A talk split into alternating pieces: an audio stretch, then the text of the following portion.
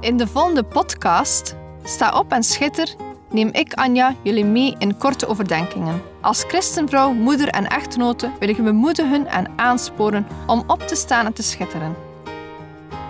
We zijn niet gemaakt om in Gods koninkrijk stil te zitten en niets te doen, maar om op te staan en dienstbaar te zijn. In de eerste plaats tegenover God, daarna tegenover ons gezin, onze partner of onze geloofsgenoten. En als gevolg zullen we dan ook schitteren in de wereld. Neem je Bijbel bij de hand, want zonder Bijbel zijn we als een kok zonder eten of een zanger zonder stem. Dus luister naar Sta op en schitter.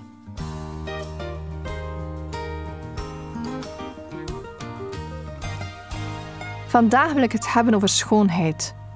Of om nog specifieker te zijn, over de schoonheid van de mens. Velen van ons doen hun uiterste best om er perfect uit te zien. Mooie kleren, juwelen, haren geknipt, manicuren, pedicuren en een laagje make-up. Sommigen gaan een stapje verder en doen plastische chirurgie. Vooral in de showbiz zien we dat personen hun uiterste best doen om er jong te blijven uitzien. Er circuleert een filmpje op Facebook van bekende artiesten en filmsterren die jaar na jaar iets laten veranderen aan hun lichaam. Alsof ze het ouder worden niet kunnen aanvaarden. Dit filmpje toont echter dat er veel fout gaat bij deze operaties en ze er niet altijd mooier op worden. Het streven naar de ideale schoonheid zien we overal. Ook christenvrouwen vallen onder die verleiding. Wat zegt de Bijbel over schoonheid? Eerst en vooral is het belangrijk om bewust te worden dat God onze schepper is. In Genesis één, vers zevenentwintig staat er: En God schiep de mens naar zijn beeld. Naar het beeld van God schiep hij hen. Mannelijk en vrouwelijk schiep hij hen. We zijn geschapen naar Gods beeld. Dit is niet niets. In eerste Korinthe zes, vers negentien en twintig staat er dan ook nog het volgende: Of weet u niet dat uw lichaam een tempel is van de Heilige Geest, die in u is en die u van God hebt ontvangen, en dat u niet van uzelf bent? U bent immers duur gekocht. Verheerlijk daarom God in uw lichaam en in uw geest die van God zijn. God vraagt dat we zorg dragen voor ons lichaam, want ons lichaam is een tempel van de Heilige Geest. Eigenlijk is ons lichaam geschapen door God, voor God. In feite is ons lichaam geleend. Maar hoe gaan we ermee om? Eigenlijk zouden we met ons lichaam God moeten uitstralen. Dus ons goed verzorgen is een Bijbels principe. Als we ons lichaam bekijken als een geleend cadeau van God, wordt de verzorging van ons lichaam een belangrijk punt. Willen we dan nog steeds ons lichaam uitputten en weinig slaap gunnen? Gaan we dan nog steeds ongezond eten en drinken? En wat met beweging? Zoals je misschien wel hoorde, sprak ik duidelijk in de we-vorm. Deze vraag stel ik ook aan mezelf. En ik moet toegeven dat ik mijn lichaam soms ook tekort doe als het gaat om gezonde voeding. Ik werd me bewust dat het tijd is om wat zorgzamer om te gaan met mijn lichaam. Nu terug naar het onderwerp schoonheid. Schoonheid heeft al altijd een grote rol gespeeld door de eeuwen heen. In de Bijbel komen verschillende vrouwen tegen die aandacht schenken aan hun uiterlijk.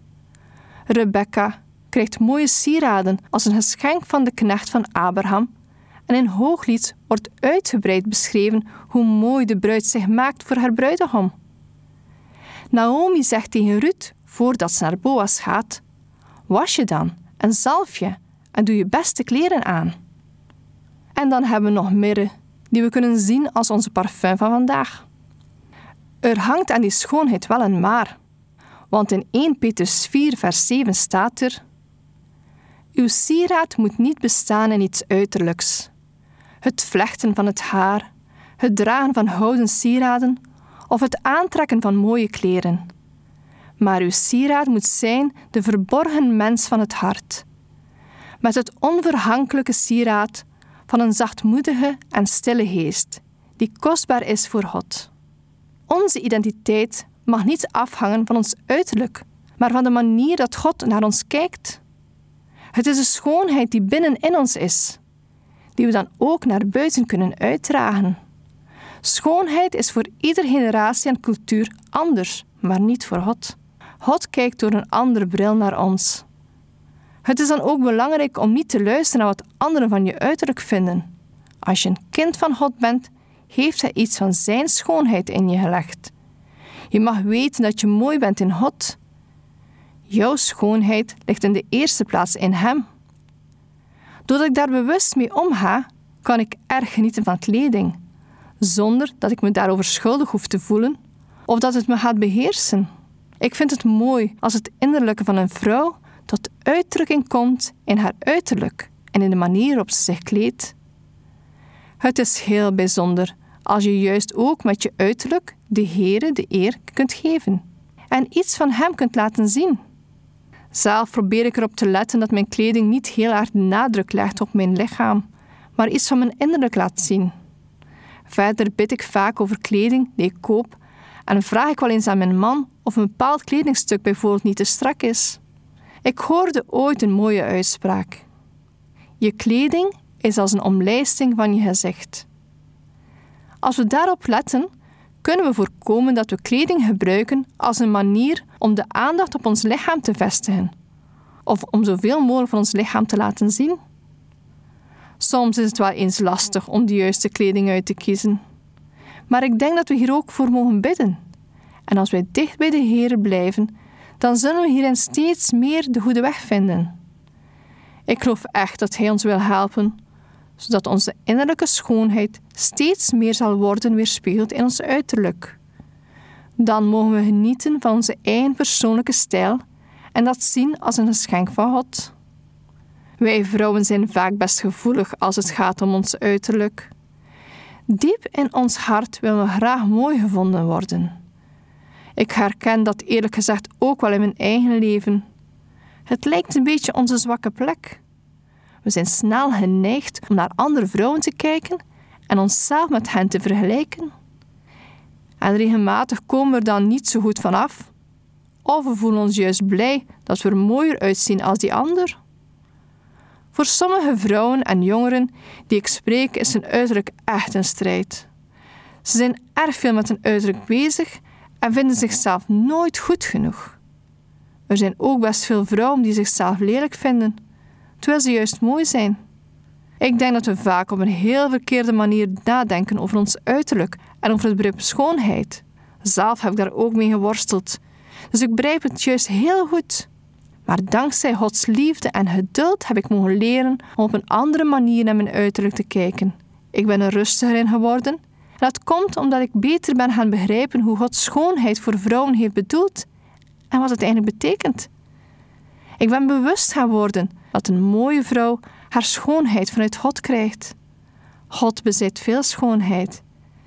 Kijk maar eens om je heen hoe Hij alles heeft gemaakt. Een hoge bergtop bedekt met sneeuw, een bloem van dichtbij of een uitdrukking op het gezicht van een kind. God heeft Zijn schoonheid erin gelegd. In Zacharia negen vers zeventien staat er: want hoe groot is Zijn geluk en hoe groot Zijn schoonheid. Schoonheid hoort bij het beeld van God. Nu is het zo dat Gods beeld in ons heel erg verstoord is door de zondeval. Maar als wij kinderen van God zijn, mogen wij in Christus een nieuwe schepping zijn. Dat betekent dat God Zijn beeld en dus ook Zijn schoonheid in ons aan het herstellen is. Het is Zijn schoonheid die Hij aan ons geeft, die Hij in ons legt. Ik heb een keer een spreuk gehoord die ik nooit meer ben vergeten. Ware schoonheid is een gezicht dat straalt vanwege een ziel die voortdurend gevuld is met Christus. Een mooie vrouw straalt rust uit. Je ziet veel vrouwen die met discipline en angst hun schoonheid in stand willen houden. Ze willen graag elke keer weer nieuwe kleren kopen, laten krampachtig op hun gewicht en willen dat hun buitenkant er zo perfect mogelijk uitziet. Ze zijn voor hun vreugde afhankelijk van hun schoonheid en voelen zich vaak ongelukkig, omdat ze toch net niet helemaal aan het ideaalbeeld kunnen voldoen. In hun ogen is vaak een leegheid en onrust te zien. Echte schoonheid vloeit daarentegen juist voort uit innerlijke rust. Het vloeit voort uit een hart dat door Gods liefde tot rust is gekomen en is vervuld van Zijn vrede. Zo'n vrouw weet dat ze God kan vertrouwen. Ze is tevreden en dat straalt ze ook uit. Je zou deze innerlijke rust ook kunnen vertalen met een zachtmoedige en stille geest, zoals het staat in Eerste Petrus drie, vers vier. Maar uw sieraad moet zijn de verborgen mens van het hart, met onverhankelijke sieraad van een zachtmoedige en stille geest, die kostbaar is voor God. Vroeger dacht ik wel eens dat een zachtmoedige en stille geest betekende dat je als vrouw een beetje stil en teruggetrokken moest gedragen. Maar ik denk niet dat dit wordt bedoeld. Het Grieks woord in de grondtekst wordt vooral gebruikt om aan te duiden dat iemand of iets van binnenuit rustig of stil is. Een stille geest is veel meer een geest die tot rust is gekomen bij God en in die zin stil is geworden bij Hem. We horen om ons heen wel eens dat schoonheid vervaagt. Hoe ouder u wordt, hoe meer rimpels je krijgt en hoe lelijker u wordt. Als we door Gods ogen kijken, dan is dat niet zo. Gods schoonheid in ons neemt juist toe en verdiept zich. Een vrouw die jarenlang in Gods nabijheid heeft geleefd en haar aandacht op God heeft gericht, gaat steeds meer zijn beeld vertonen. Een Godvrezende vrouw wordt steeds mooier. Spreuken zestien vers eenendertig zegt dan ook: grijsheid is een sierlijke kroon. Ze wordt gevonden op de weg van de gerechtigheid. In onze kerk hebben we een dame van negenentachtig-jarige leeftijd. Voor mij heeft zij de perfecte schoonheid. Ze draagt de jurkjes die bij haar passen, met de bijpassende schoentjes en juweeltjes. Grijze haren en een gerimpelde huid, maar een hart van hout. Ze straalt Jezus uit, ondanks ouderdom en pijnen. Ze is een voorbeeld van schoonheid van binnen en van buiten. Laten wij vrouwen dicht bij God leven, dan zal zijn schoonheid in ons tot bloei komen. Laat je schoonheid schitteren door Jezus uit te stralen. Deze podcast kun je steeds opnieuw beluisteren via de website en app van t w r punt b e. Als je deze aflevering leuk vond en je wilt de podcast helpen ondersteunen, deel hem dan met anderen. Heb je gebed nodig of wil je reageren op deze uitzending? Zend dan gerust een mailtje naar anja at t w r punt b e. Bedankt voor het luisteren.